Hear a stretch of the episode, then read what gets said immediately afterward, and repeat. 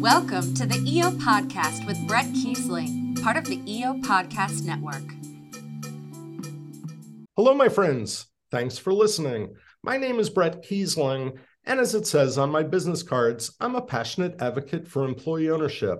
I am talking at this moment to Jennifer Krieger, the ESOP gal at Weaver. Jennifer, how are you? I'm doing great. You recorded a podcast recently with Will Rosell and it is called a case study an ESOP transaction in construction. And I loved it so much that we decided that we were just going to air your podcast episode here on the ESOP podcast. So that's going to come up in just a moment. But very briefly, just tell us about your guest and what you covered in the podcast that people are about to hear.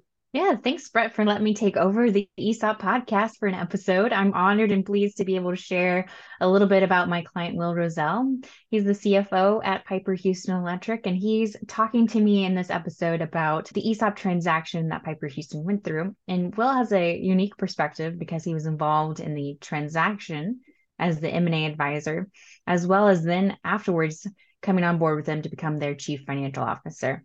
So Will brings a lot of expertise to the decision of of why they went down the path, the pros and cons of the ESOP, and talking about how the ESOP is impacting the company from a construction perspective, especially as it relates to retention or various employment matters, especially because we know labor is so hard to find in construction right now. It is absolutely critical. And construction, there are certainly plenty of ESOPs in the construction space, both residential and commercial, but that is one area that's been identified where there is room for so, so much more. So, generally, if you are interested in how transactions work, you're going to learn some stuff, but particularly to the friends we haven't met yet in the construction field, this should be an action packed episode. And on our show notes, we're going to include some background information about you and Will, and we'll also have your contact information and hopefully if anyone's curious or want to see how they can proceed in the construction or any industry, but we'll have contact information for you on our website. Perfect. Thanks so much for sharing, Bret. With that, I'm going to stand down and turn over the rest of this episode to Jennifer Krieger and Will Rosell. I hope you enjoy. Hi, I'm Jennifer Krieger with Weaver's Valuation Services Group. I'm joined by Will Rosell at Pieper Houston Electric. Will is Pieper Houston's Chief Financial Officer, and I'm pleased to be today to be talking to him about their ESOP. Will, would you like to start by sharing a bit about yourself and Pieper Houston? Hey, Jennifer. Thanks for having me. Um, Will Rosell, Chief Financial Officer Pieper Houston Electric. We're a commercial electrical contractor serving the greater Houston area since 1958. We have a full team of designers and engineers and provide a wide array of services anywhere ranging from uh, a demand call which is, you know, hey, come out, um, take a look at our lighting system all the way up to large scale design build projects. Um, right now, we have about 300 people with 60 in the office and prefab shop, and the balance of our um, employee owners uh, are in the field. We've been ESOP owned um, for the last two and a half years, about um, three years in December. Um, some of the marquee projects we're working on right now, several in the Texas Medical Center, um, we just finished up Ben Taub Hospital renovation. Um, within the last year, we worked on UT Health Science Center.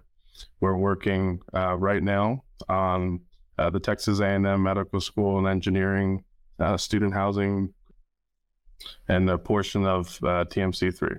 Awesome. Thanks for that overview. Um, I'm particularly excited to have you um, with us today because you bring a really unique perspective to Pieper Houston because of your involvement with the ESOP transaction that happened about two and a half or three years ago now. And then came over and actually went internal with the company to become the CFO for Pieper Houston. Can you can you backtrack for us and tell us a little bit about your role in the ESOP transaction specifically? Sure. So before coming to Pieper, I was a middle market um, M&A advisor, uh, primarily on the sell side, helping companies um, evaluate their exit alternatives, um, figure out what is the best course of action, and then execute the transaction, whether it's a third-party sale or an ESOP or management buyout. Um, so Pieper was my client for about two years before coming over um, in 2020, and my role was to assist the um, selling shareholder in just that. You know, what's the best exit for the company, um, himself, his family, And, you know, really most importantly in this story is all of our employee owners and their families. So for Pieper's selling shareholder, um, you know, the best option was really more kind of what was best for for everyone. Um, you know, it takes a lot of people to build a company. Not one person builds any company. Um, and you know, Pieper's 60 year history wasn't built by one person. It was built by you know 300 plus people, and you know probably the the main thing that was considered in the ESOP transaction was you know doing a deal that makes sense for everyone.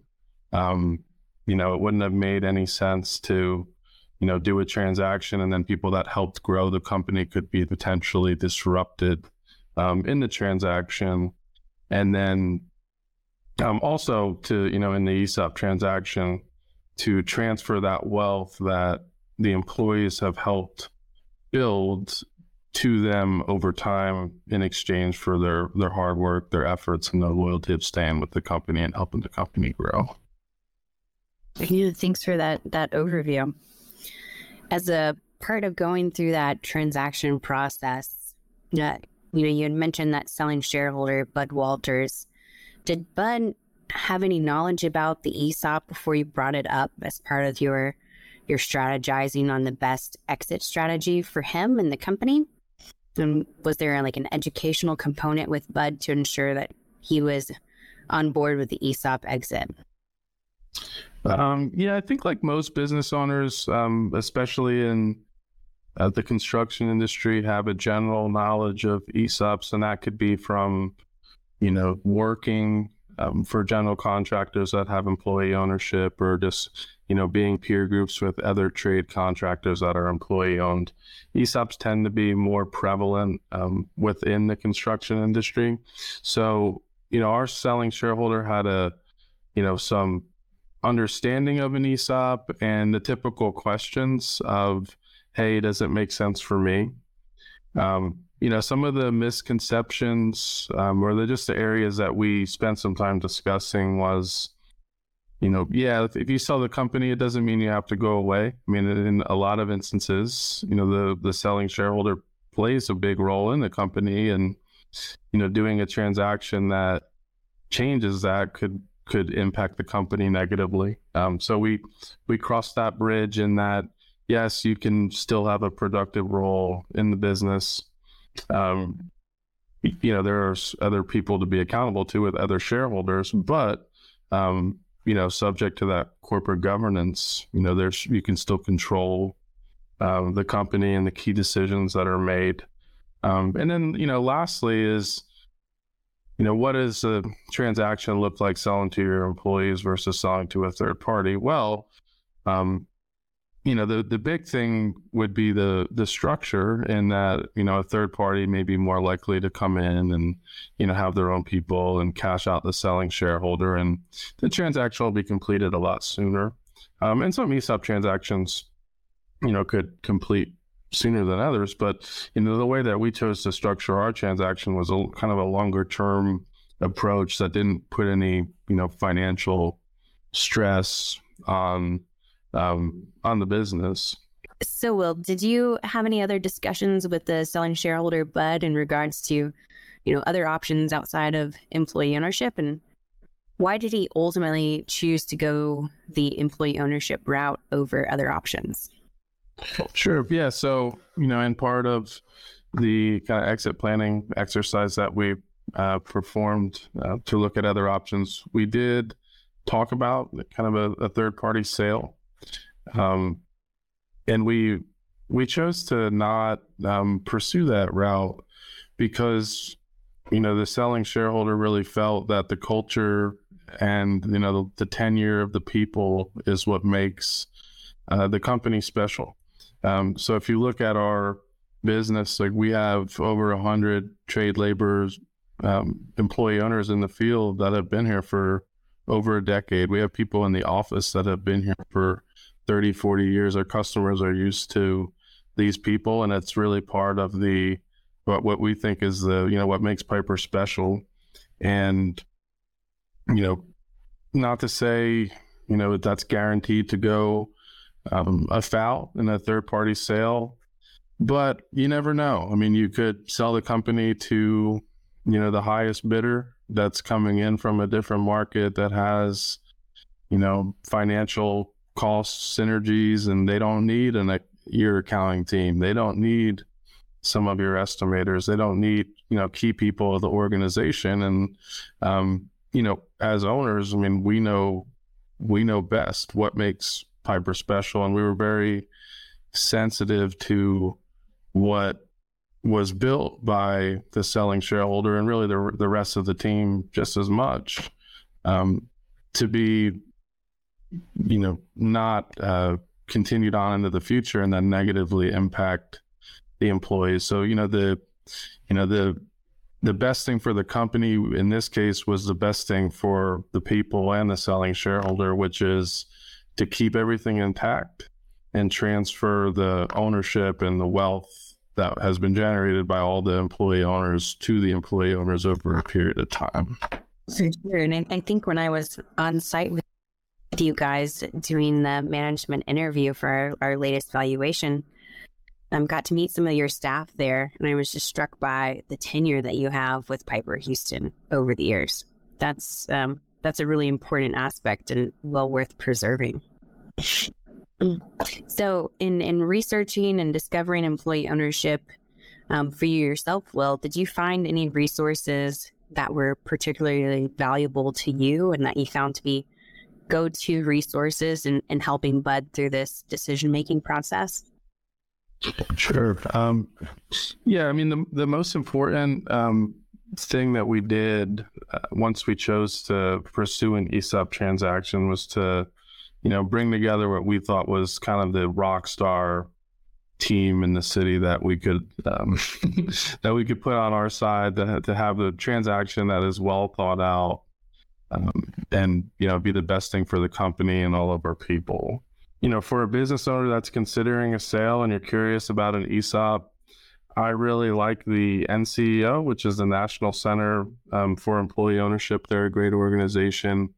Um, we are still a subscriber to that. They're a great organization. We are um, we are a member of the nceo um, even three years into this journey. Another great resource that we um, are involved with is the Employee Ownership Expansion Network at a national level, and then also um, state chapter within Texas. Um, just I see this organization growing nationally pretty rapidly, and they have the goal of um, promoting ESOP ownership, the educational piece. Um, really, the same questions that our selling shareholder had um, which you know if they're not appropriately addressed could result in ESOP transactions not taking place. Well, could you just share some of the aspects of the transaction that you or or Bud as the selling shareholder wish you knew before going through the ESOP transaction? Um, well, you know, I, I served as as quarterback on the ESOP transaction, um, so I think everyone was kind of well educated on kind of what to expect. But just some some general advice for business owners that are considering an ESOP. Um, number one, you know, the best deal team that you can put together, you know, obviously consider cost, but, you know, also consider the best value. It's a very important transaction and event in your company's history. Um, a lot of research has been done um, around productivity gains for ESOP companies versus non ESOP companies. And how ESOP companies tend to outperform their non ESOP counterparts. Um, some of the research that I've seen um, usually ranges in about a 2% productivity improvement. And the advice that I would give you is, you know, becoming an ESOP company is not, okay, we're going to complete this transaction. We're going to transfer the wealth to our employee owners that have helped build the company while um, allowing the selling shareholder to realize his, his equity investment. And, you know, that's the end of the road. I mean, there's, that's really the beginning of a, of a new chapter. Um, you know, productivity gains by being an ESOP company. I mean, that's contingent on your employee owners understanding it and being educated on how they can um, take actions in their their day to day environment that create equity value for the company. Um, and that's, you know, it's that could look different for different companies. Is it a blue collar company? Is it a white collar company? How how educated are your people on financials and what they can do to control that? I mean, maybe some companies could be doing that today as non ESOP companies, and some companies pick it up when they become an ESOP company.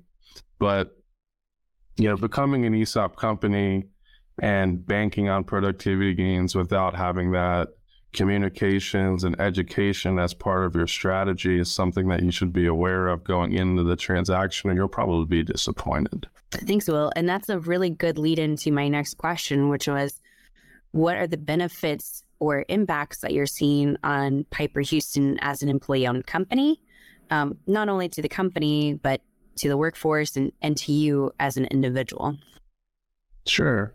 Um, you know, from a from a company standpoint, I think the, the most important thing is it was a seamless transaction.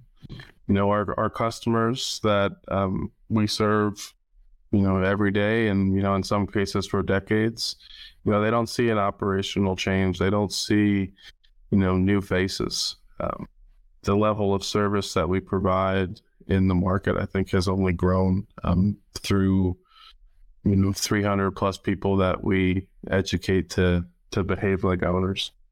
Um, so, you know, similarly, you know, culture's intact, and I think it kind of brings a team uh, closer together. Um, you know, one thing I like to say is everyone in the in the company, all of our employee owners, I mean, we're all partners in the company together. Um, you know, we became an ESOP company in January 2020, and then, you know, at that point, COVID was was going around. People we're just kind of starting to hear about it. And then a couple months passed, and then it was something serious. And then, um, you know, at one point, we had 80 to 90 people out of work. Um, and I think that we handled that better as employee owners um, than, you know, maybe companies that don't have that culture or employee ownership could have handled it. Um, for our employees in our workforce, you know, it means that everyone has a has a chance to participate in the, the upside in the company that they help create. Um, you know, the average, and I, I, hope the numbers aren't stale, but that you know the average um, 401k balance.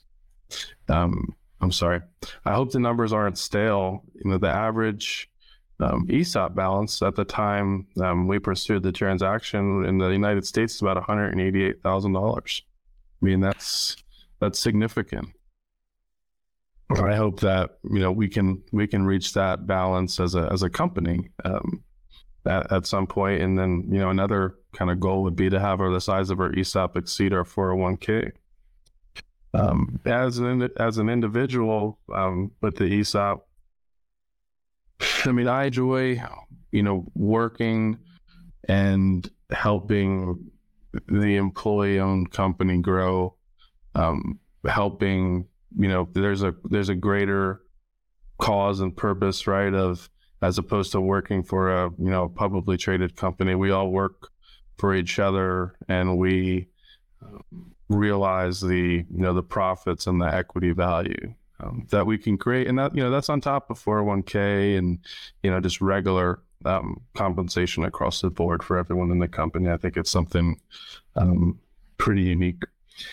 Um, and then lastly, you know, from a company standpoint, you know, a lot of a lot of businesses have a uh, you know a sale and then a new owner comes in and they're holding the company as an investment for X period of years and they're you know changing a lot, but they don't have that long term um, mindset, and I think that's kind of a unique advantage that the long term ESOP ownership structure can provide to the company that you know over time could be beneficial as opposed to everyone you know working hard to have a you know undefined exit in another three years and then um, just repeat the process more of a long-term approach so switching gears here a little bit what are some of the challenges that you've faced in in Pieper houston being employee owned so some of the challenges that we avoided um, by doing an ESOP would have been a third party sale that disrupted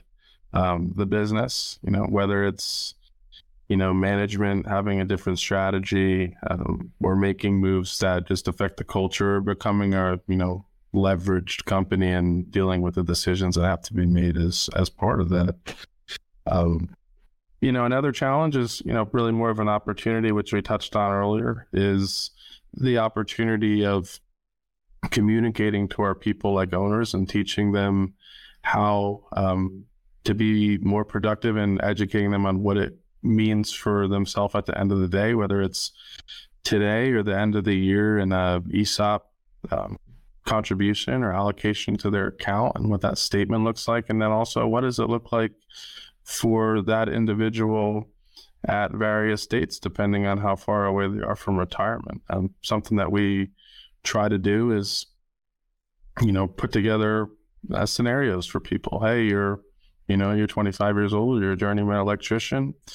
Um, if you were to work till age 65, you know, you under these um, assumptions, here's what your ESOP account would look like, but you still have to perform every day. And and uh, let's get at that last part. Some other challenges that we can address um, uniquely as an ESOP company um, in 2022, you know, we're in a red hot labor market still. And, you know, this is really nothing new. Um, for for trade contractors, you know, there's always a skilled um, skilled labor shortage in the country, but you know, it's it's exaggerated to it's okay that so some other challenges would be that we're competing in a red hot labor market. Um, trade contractors, this has really always been the story for the past couple decades, is there's you know a severe shortage of of electricians. Um, and you know, being an ESOP company is just one more thing that we can offer potential employees. Or you know, hey, uh, don't be an employee, be an employee owner. And here's something that we can provide in addition to uh, some competitors that are going after similar labor. Will, so why might employee ownership or um, employee stock ownership plans be a good exit option for businesses in the construction industry? And and maybe conversely also discuss why not. Sure. Um, you know, the, I think for the why, you know, to address the shortage of skilled labor, some companies that can do an ESOP transaction and effectively implement it and communicate it um, could see um, increased uh, retention or um, increased ability to attract talent, which is you know critical to the success of any company, construction or not. Um, and then, as we as we talked about earlier, um, you know, having a productivity advantage on bid day, you know, could allow you to have the same um, same bid, but you know, a greater profit margin, or you could be able to get down to a number and still make money that some of your you know, non-ESOP owned or less productive companies cannot get near. Um, some reasons to not do it, you know, I really don't see any any blaring um, construction industry specific reasons why a company shouldn't do an ESOP. Um, you know, just kind of to reiterate the point earlier, is it's very important to use a an experienced deal team, and then also you know, it's important, uh, you know, specific to the construction industry is talk to your talk to your banker, talk to your bonding agent, keep them keep those two key parties informed of what you're doing. Um, you know, I don't think there's a specific downside in the construction industry, but it's a conversation, right? If you're doing a leveraged ESOP transaction, you should tell your banker before you put um, debt on the books. You should tell your bonding company um, so it's not a surprise because, you know, if your bonding company is, if your, because if your bonding capacity is impaired or if your customer um, qualification um, status is impaired. Now the business is impaired because you did an ESOP transaction, which was really supposed to help the business, but um, those parties weren't kept informed.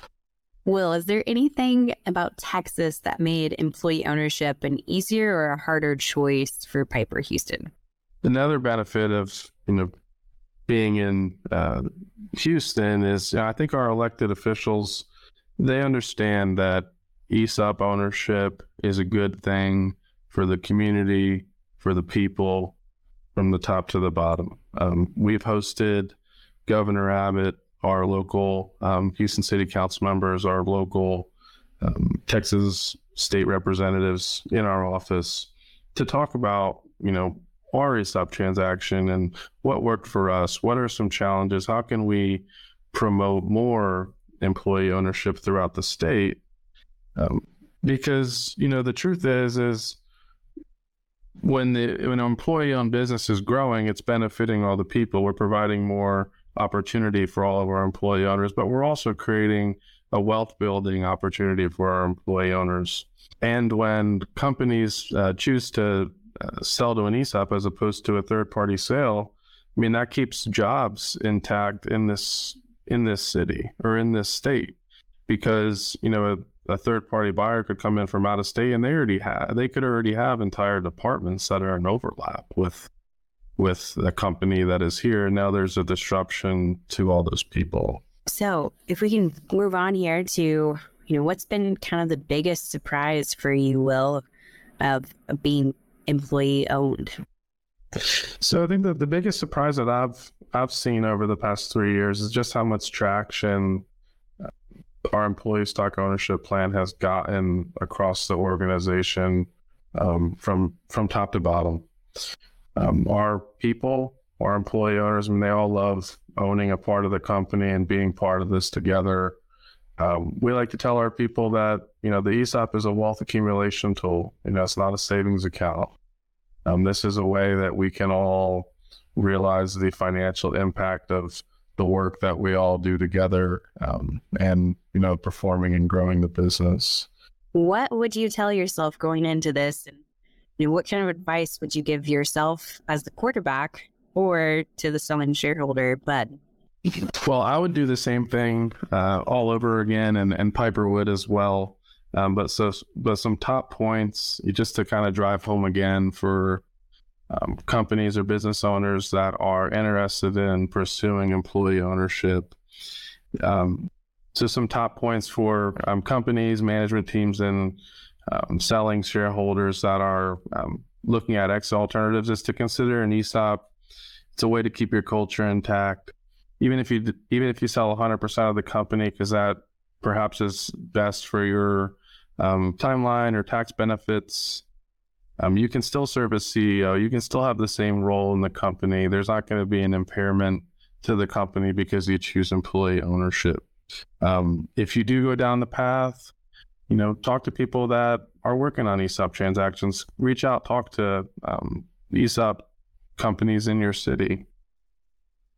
Um, there's there could be a misconception that you know you take a financial hit by selling to an ESOP, but you know, Jennifer, you can correct me if I'm wrong. I think the the law says is that you the transaction can be priced at what a financial buyer would pay without a strategic buyer synergy. Uh, so you know, it's probably roughly the same dollars and cents, but you keep the culture, avoid any disruption, have a seamless transaction. Um, you know, use a knowledgeable deal team um, and again, don't be afraid to reach out to other ESOP companies around to um, get advice on the people that you're you're using. Um, keep parties informed. Management team as a big one. Lender, bonding agent. Yeah, it seems like pretty simple advice, but I've heard some, you know, stories about you know, company doing a transaction and then they reach out to key parties afterwards and it's a surprise and it could create um, some issues for the business. And, you know, and lastly, you know, when doing an ESOP transaction, it's not, you know, the end of the road. It's just a kind of start up a new chapter of employee ownership and um, teaching your people how to be owners, how to behave like owners, um, with you know the goal of recruiting, retention, sharing the story, uh, growing the business, expanding the culture, um, to have that, you know, 2% studied margin improvement, doing the transaction and assuming that there'll be a, a pickup that just occurs. You know, those should be, that strategy should be in place in the beginning of how it will be rolled out. Definitely. And, and you're right, Will, in regards to the, the, purchase price, you know, an ESOP needs to transact at fair market value which we can look at the wide variety of what the market is willing to pay for a company in order to help make that determination of what fair market value is. The other piece of it is we're often looking at the cash flows of the company itself and what's what's the value that can be substantiated based upon the cash flows. But I really want to thank you, Will, for for coming out and uh, joining me today to talk about your ESOP transaction and and Pieper Houston thank you so much for uh, for joining me. Thanks, Jennifer. I enjoyed it. All right, folks, I hope you enjoyed this very special edition of the ESOP podcast that was hosted by Jennifer Krieger in her own podcast with her guest, Will Rosell. My gratitude and appreciation to Jennifer for letting me share it with my audience. I hope you enjoyed it, got something out of it. Thank you so much for listening. This is Bret Keisling. Be well. We'd love to hear from you. You can find us on Facebook at EO Podcast Network and on Twitter at ESOP Podcast. This podcast has been produced by Bret Keisling for the EO Podcast Network. Original music composed by Max Keisling. Branding and marketing by Bitsy Plus Design. And I'm Bitsy McCann.